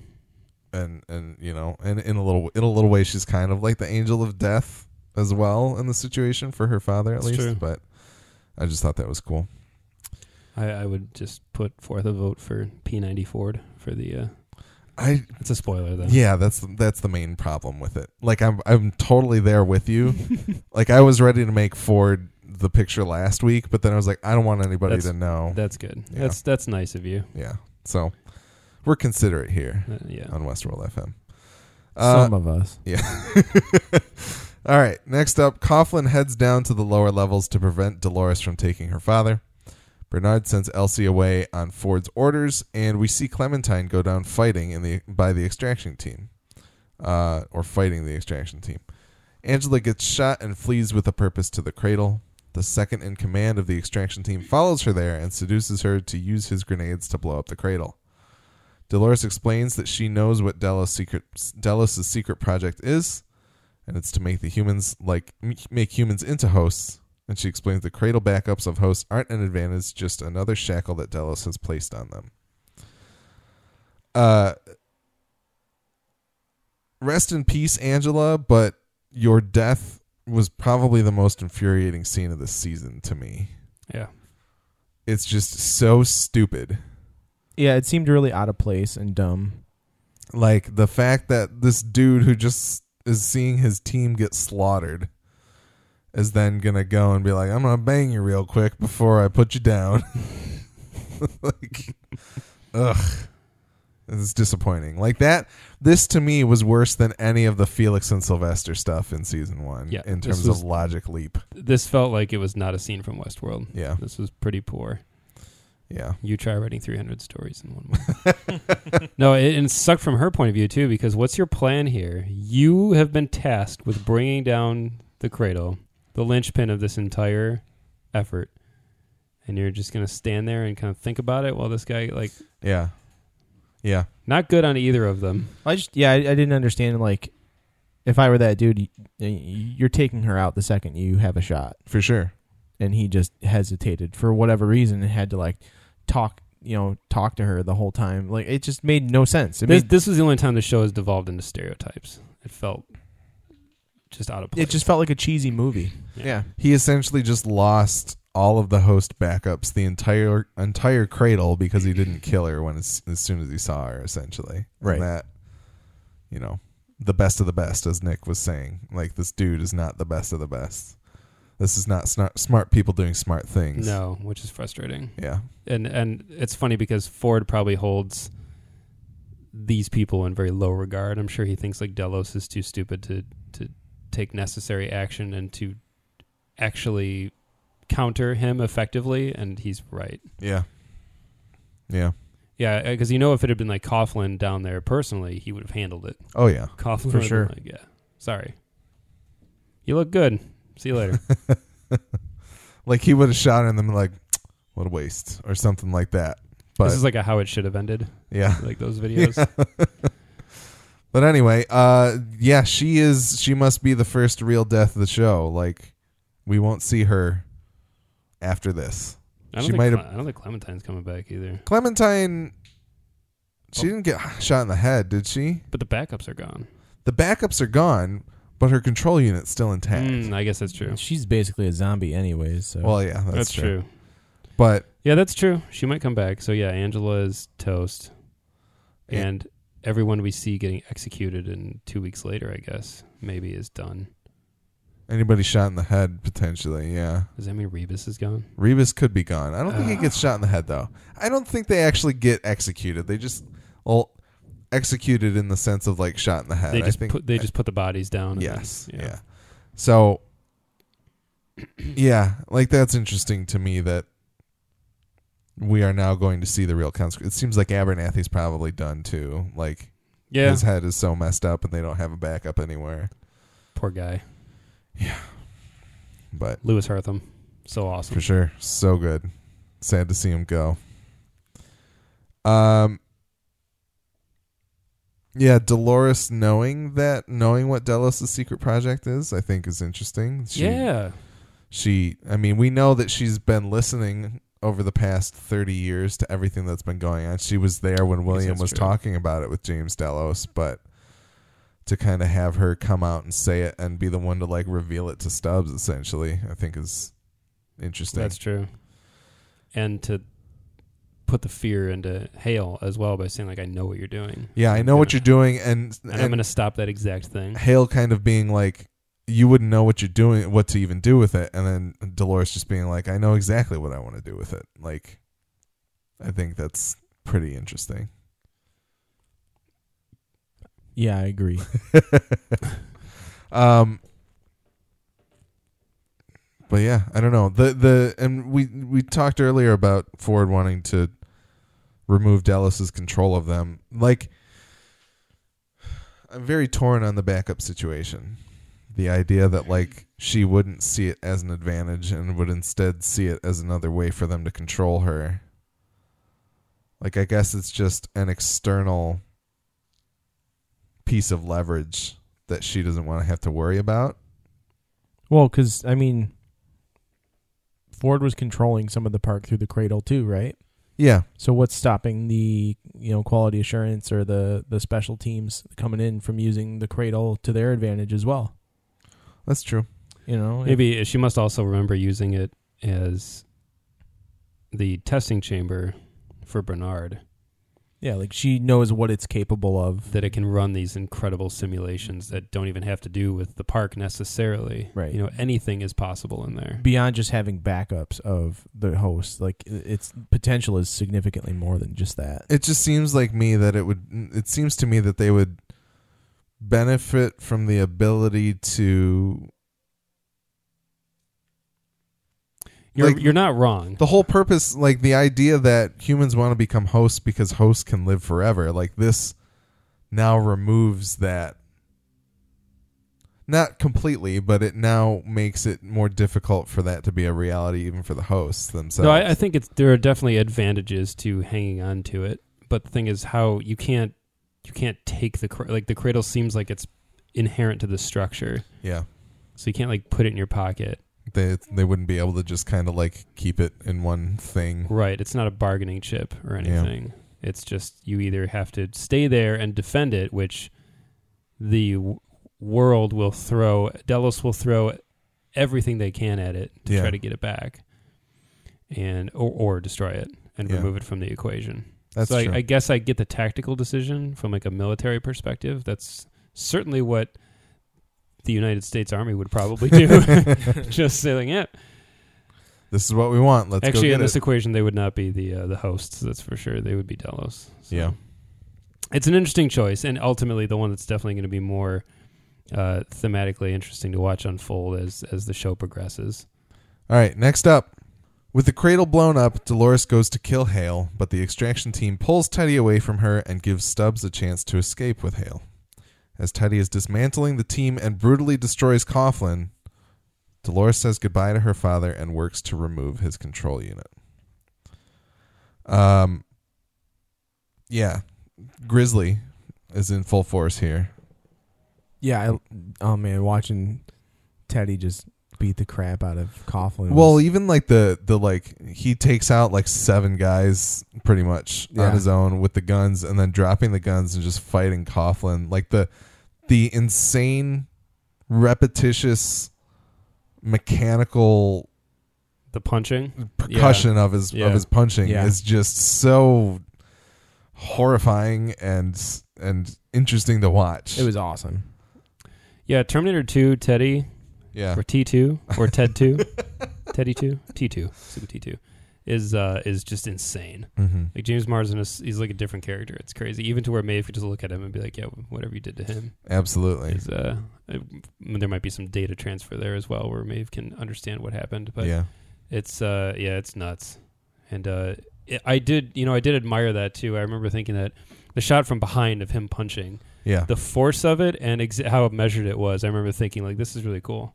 That like the act Measured and rhythmic, Mhm. and yeah, and just emotionless. for sure. Very cold and calculated. Mm-hmm. Yeah, because I feel like when things like that happen in other movies, when char- when characters get into these like killing frenzies, it's an, usually accompanied by some sort of outburst or like it gets faster as they just get more crazed. Yeah, the the rhythmic thing or their is face changes, but it was just like it was just surgical. Like, okay, I just got to kill him. Oh, he's dead now. Okay, Mission I'm complete. done. Yeah, and the way Turn he just around. and the shot of him walking away and picking up the gun, I was like, Whoa. Yeah.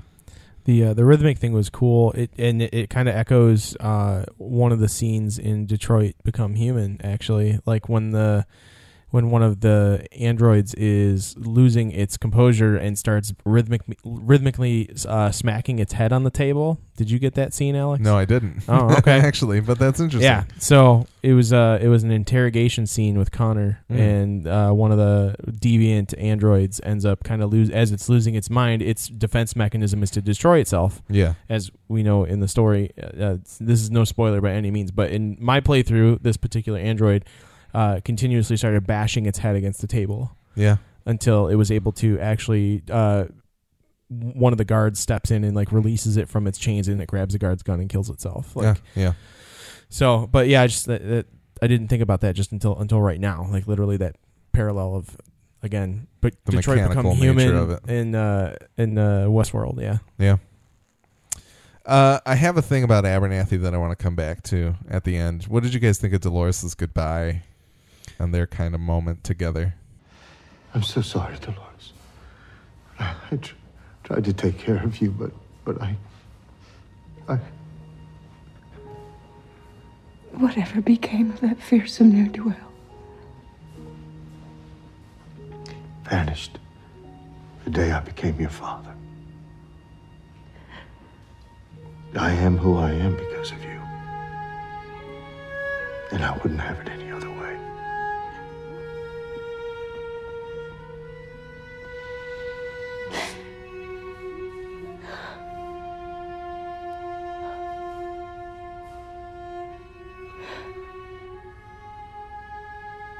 Are ready, Daddy?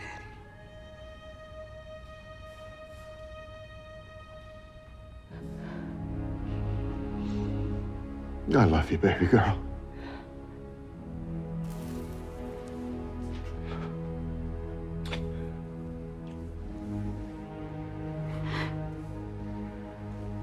I love you too. It's touching. His acceptance of it was very interesting to me. Like he just wants to be put out of his misery. I don't know why Dolores always makes me question what what is real and what isn't, and Maeve doesn't. That's I think that's interesting just for me personally to think that with Maeve I believe it's genuine emotion, and with Dolores I think like, is it real though?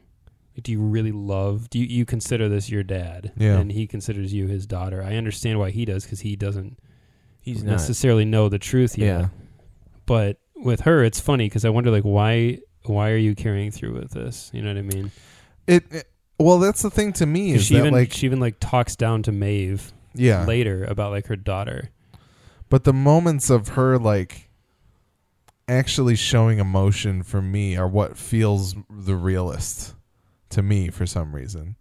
It's not the the cold calculating cult leader Dolores that I've grown somewhat tired of that feels genuine. It is the moments with her father to me well, that because feel that's the most relatable to you I as an actual that's true. human is the actual emotion that's conveyed and the feelings that she may or may not actually be having. Like you as a human are actually able to relate to those. so I guess I'm not going to be a cult leader anytime soon, so that's good. Yeah, Bad news for the network. no, Uh, I, I see what you're saying. I I'm, I don't dispute that. I just I get what you're saying too. yeah, I call into question why she bothers. Like, is it just that she can't help it because she does genuinely feel these feelings despite her knowing better?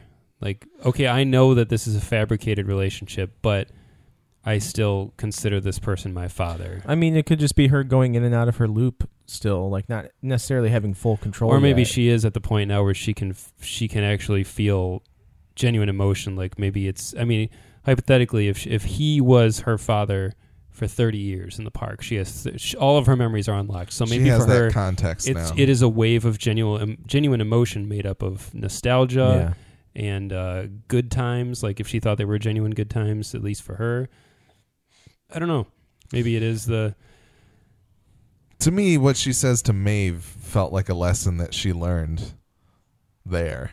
Yeah, it's true, and that's what I'm saying. Maybe despite the fact that she knows that this is this is not real, she still allows herself to feel it for a, for a second. Yeah. Yeah. and maybe she also pities him. Maybe she does feel bad for him because he can't She make can- it she to the Valley Beyond. She considers her uh, yeah that, and she considers herself alive or like unlocked. So maybe she's like he won't get there, and that's sad for him. That's He- fair. He's gonna die, essentially still a computation. Yeah. Hmm. Interesting. Uh, all right. Ford guides Bernard to the control room to destroy the equipment the extraction team brought in to take control of the park in order to ensure Dolores has free reign. Sizemore pulls up to the mesa, but the QA team abandons him and Maeve as they hear the control room has been breached. Uh, more great Anthony Hopkins. Yeah, is this the moment in the hallway where it like transitioned from his reflection to him actually being there? Yes. Oh, that was so awesome. Yeah, that was the best. Actually, that was previously. That but was I when he ditches skipped Elsie. Yes. Yeah. Yeah. Oh my god, that was the coolest. That's Yes. I, I meant to bring that up too. That that to me, that whole scene of him like you know, I- let me take control for a moment here because I know you can't handle this Yeah.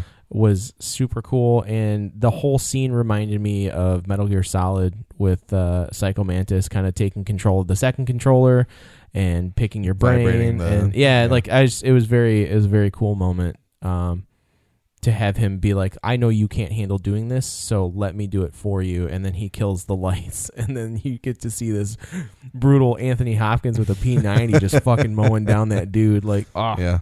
Absolutely. so good. um, I wish he had had two of them. Like Bernard is holding Oh, one, but when it shows was- Hopkins, he's got two. He's got two. cheat code. Yeah, God mode. Uh, yeah, there's a beautiful shot of Anthony Hopkins leaning against the red reflective walls. yes. And you see it start to distort and his nose start to grow in the reflection. There's all kinds of reflections all over this Mhm. entire series, but the like as he's talking about the story of Alexandria, the library in Alexandria being burned, his like you see you see his nose start to grow hmm. in in the reflection, I didn't which catch that. somebody on Reddit called it his Pinocchio moment, which I was like, wow, that's like it's not like he's necessarily lying there, but I don't know. The whole analogy, that analogy, to me felt like kind of a dual purpose in that the burning of the park is the start of a new story, but also potentially like the burning of humanity is the beginning of another story as well. It's true, yeah. And that just because 10,000 stories were lost, like that might just be necessary in his Yeah. mind. And I like that he at the end of the day equates everything to a story. It's Yeah. always it's all about a story and that's all that really matters is like The master storyteller. taking that away. Yeah. for sure. Um, yeah, and it seems like he tries to like will Bernard or like not will him, but let him arrive at the decision to destroy the equipment that's controlling the park. But I don't know what to trust or believe there. Like it seems like.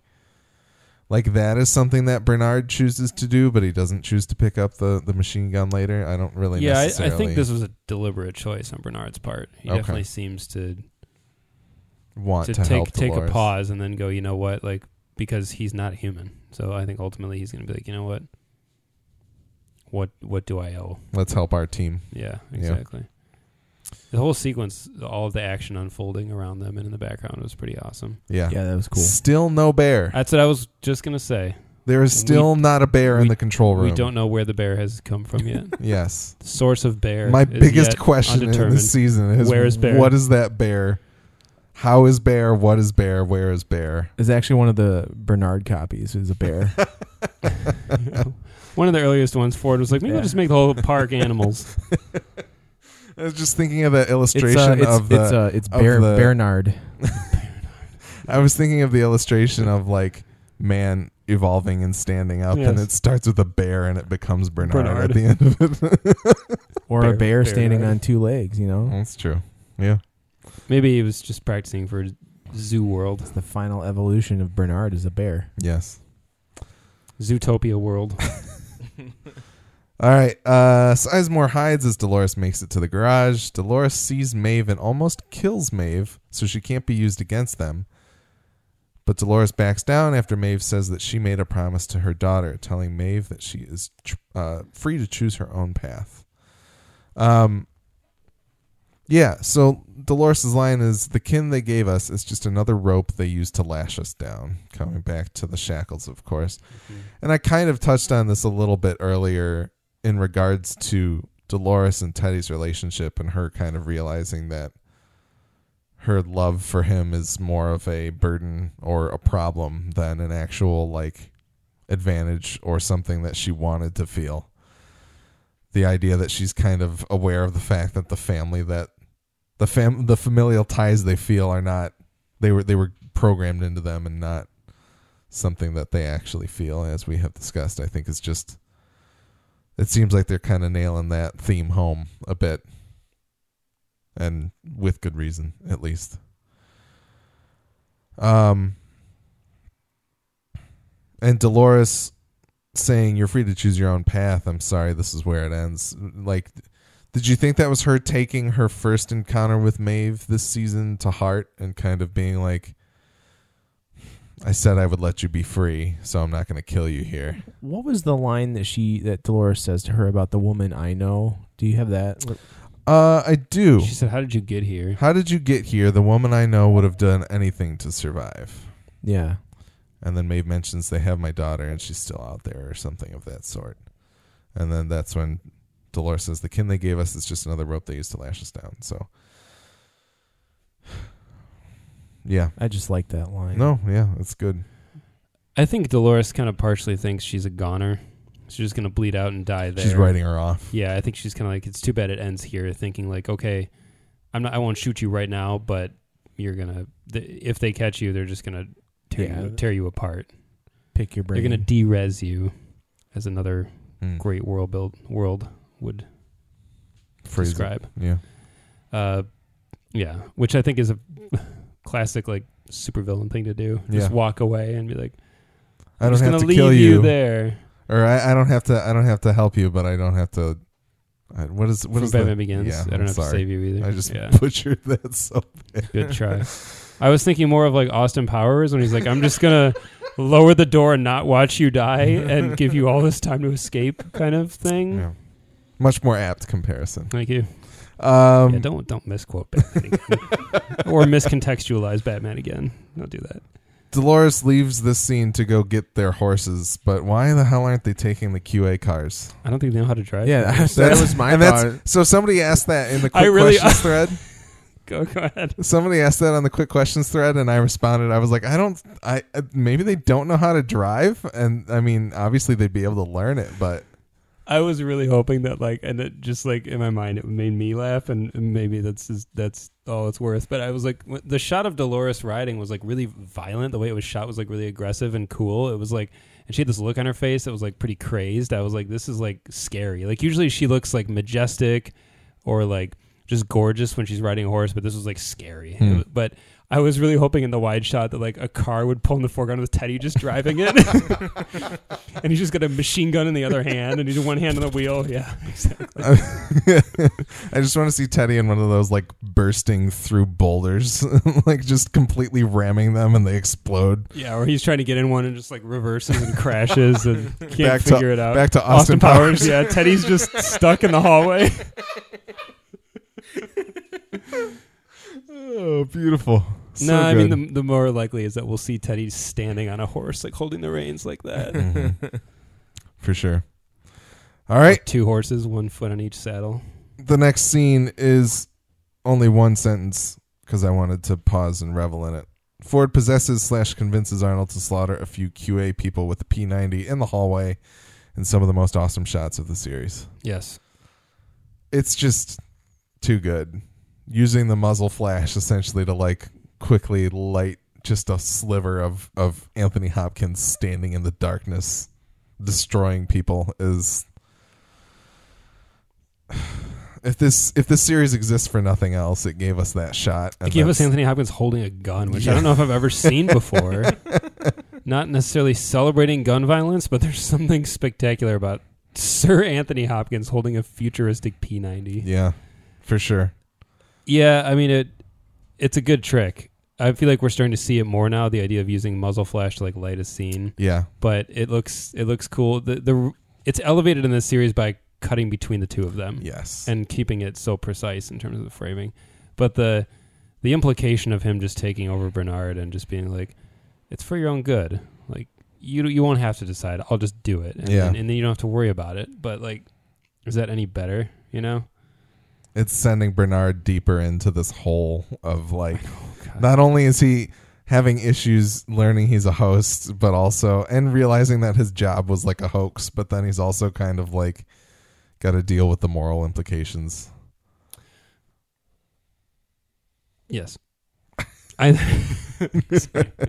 Nick Nick looked like he was going to say something. I was, then- but I had to take an extra second to think to think it through. So I I didn't even consider this while I was watching it, but or immediately after watching it until I didn't consider this until just now. But is it safe to assume then that in the all the two weeks later, Ford is in the driver's seat, we don't know.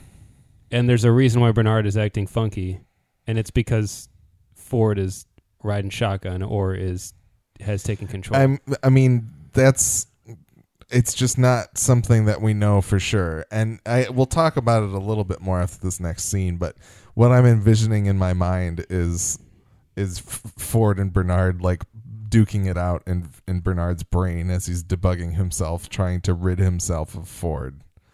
But wow. and that and that's why Bernard has been so despondent and non-reactive because there's these dueling minds vying for control. Yeah. Interesting. Any final thoughts on Anthony Hopkins with P90? It's pretty good. Yeah, I think I'm gonna get a canvas print of it for sure. hanging in my living room. All right. Uh, Bernard slips through time once again back to an interrogation room with Hale. Mr. Costa stands by with Strand, and they note the heavy fragmentation. Fra- they note the heavy fragmentation of Bernard's brain, where he's trying to debug himself. Hale wants to know where Abernathy's control unit is, and Bernard flashes back to pulling a control unit out of a receptacle. We see him mouth the words Sector 16, Zone 4. He then replies once again when Hale asks him with people in the room. And Strand remarks that they will have to return to the valley beyond because that is where Sector 16 Zone 4 is. Hmm. So we've seen the valley beyond. We've been there already. It's where all the hosts were dead in the water.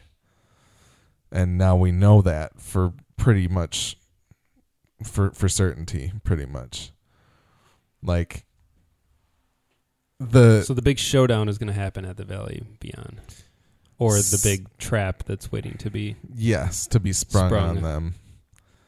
Like it's we it doesn't really tell us a whole lot. We don't really know exactly what it means but that seems to be where everyone is headed. And that makes sense because we know that most of the hosts were lying there dead in the so, water. So they were already there, yeah and they already like were there, and it was there supposedly. Like they got to feel kind of dumb.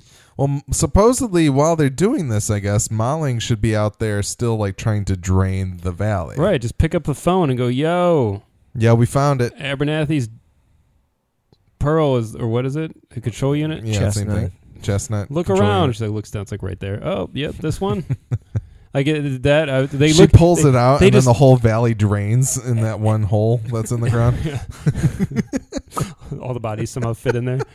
Uh, Hale just looks so pleased with herself, and I'm like, yeah, but you were already like it may have eluded you again because you were there. You, were know what I mean? Like you they all seem so anything. good work, team. Let's go back to where we were already. Like it's just kind of like why isn't anybody like oh like there needs to be like an obnoxious character to walk in. You guys were already there, and you like Wallace Shawn or something walks in. You had it in your hands, and you didn't get it.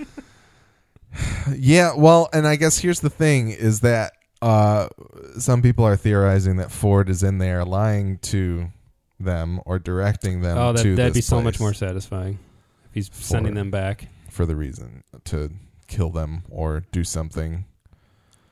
But I do like that Bernard shakes himself out of analysis mode. That's kind of cool.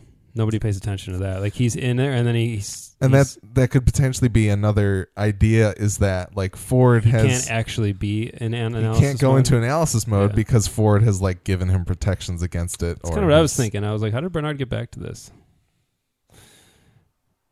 I really like the idea of Ford just being in there. Yeah. And just it reminds me of I know you haven't read the Dark Tower books, but in the second Dark Tower book, which is my favorite. I saw the movie though. Well, doesn't count. this uh, this does not. None of the stuff in the second book is actually. It's the only one that really doesn't get touched. Thankfully, it's my favorite of the books. But uh, the protagonist is able to uh, eventually in the book he kind of comes into the real world but he is like in people's heads and he's able to come forward is how he describes it and take control of them Mm. and like speak through them and like perform actions through them leap. Yes, and then he's able to also like sit back and let them resume control, but he's still there. He's like watching and he can communicate with them. He can talk to them while he's in there and say like, "Okay, now turn left here and walk there." Like he can kind of tell them, guide them through situations. But I won't say anything more than that. But it's such an incredible book. Yeah. You should get it on Audible or And that is Ford and Bernard. yeah, which is really potentially. fun. I keep wanting to make compare. I keep wanting to use the the terminology from that book in, Ah. in this situation, but I realize that it'll be lost. Yeah. So Yoop, if I know you've read them, if you're listening to this show, does Yoop listen to this show too? He does. I don't know if he does it as it airs or not, Hey but Yoop, I know that he has listened to Westworld. Love you, buddy. Before. Uh, any other thoughts, real quick, before I get to my like brief, not theory, but just kind of like observation. Uh, Nah, I let's don't hear think it. So. So last week I talked about how uh, Abernathy being nailed to the chair is very Jesus-y. Mm-hmm. and combining that with the idea of the data in his head is a failsafe for potentially allowing humans to become hosts, like the humans of the park become hosts. I kind of thought of him as like the second coming of Christ kind of situation of like the people who have come to Westworld for some reason are the ones that get to have their eternal life. Mm. I just thought it was kind of uh it, not that any of we know that any of that is true, but the kind of like what I was reasoning out in my head kind of linked it up together of like he That is cool. He is the the the second coming of of Jesus. I just thought it's kind of an interesting little parallel, but That is it doesn't have any larger meaning or anything as of yet. But maybe I'll work on it. Ford's religion. Yeah, For, Ford's Ford's uh Ford is God. Louis Her- or uh, Abernathy is Jesus. yep. Yep. Interesting. Yeah. So everyone think on that one for a week. Write in. Let me know what you think about it. If in three days Abernathy just sits up, emerges from his, uh, oh, his without a control bag. unit somehow. Zombie Abernathy. yes. Zabernathy. This is a really awesome episode. It was very good. I liked it quite a bit. Hopkins was uh well missed. Well, not well missed, but it, it's good to have him back. Yes, And Yep. uh it know, feels like it's been longer than it actually has. When you put the realize it's only been six episodes that he hasn't been on the show, it's Yeah. like feels like an eternity. Though Yeah. a lot has happened. Um I still retain my overall gripe about this season. It hasn't completely dissolved yet. I think season one uh, was so much more compelling in a lot of ways. This one, I feel like we're still just. I I don't know. I'm we're trying to going s- through the mo- the the plot machinations more so than Yeah, we're we're we're not really given a lot of th- this episode and the Delos episode and the was it the previous episode that ended with I know it ended with him finding Ford and all that. Anyway, those three gave us a lot more to sink our teeth into, but they don't. They haven't pointed us in a clear direction of exactly what the question is, but it, it's it's taking on clearer shape. I think the thing that we're still kind of missing is the end game of Delos's secret project. yes, That that I think is what the the biggest. It's got the biggest potential for a mind fuck. It's got the biggest. mind love make Alex. Yes, This is a- excuse me. I'm sorry. Family show. Yes, teddy butt counter up to two, please. Um, but Twice the teddy butt. Can we handle it? it it it feels like that could be the one of the biggest revelations, and I'm interested to see what it really is because we know what it is, but we don't know why. We don't know their end game. We don't know like if it is as simple as we wanted to sell you a copy of yourself or something like that, then maybe. But it feels like there's more there. Yep. So yeah, I think that'll help. Right now, the show still feels kind of like lost. And, Yeah. In that we're being shown a lot, and Anthony Hopkins' presence or Ford's presence answers a lot of questions, but at the same time, all it does is raise more. yes, So yes, it's not a bad thing. It's just a different thing still. mm-hmm. Which, For sure. which in of itself isn't bad either. I mean, if it was the same season one, it wouldn't be as good. So for sure. All right. Once again, you can find more episodes of our podcast on Westworld.fm. We're also on iTunes, Stitcher Radio, and Google Play Music. We're Westworld FM on Twitter, and you can email us at westworldfm at gmail.com to tell us what you think of our show and share your thoughts on HBO's Westworld. Send us corrections, observations, or anything regarding Westworld or our podcast. The Midwest Podcast Network has several other shows about video games, horror movies, and more. Check out all of our shows at MidwestPodcastNetwork.com. Our theme music is the song Industrial Cinematic by Kevin MacLeod, and it is being used under an Attribution Creative Commons license. That's it for our episode this week. We're excited for the next episode of Westworld, and we'll have another episode of our podcast out after that. But until then, may you rest and have a deep and dreamless slumber.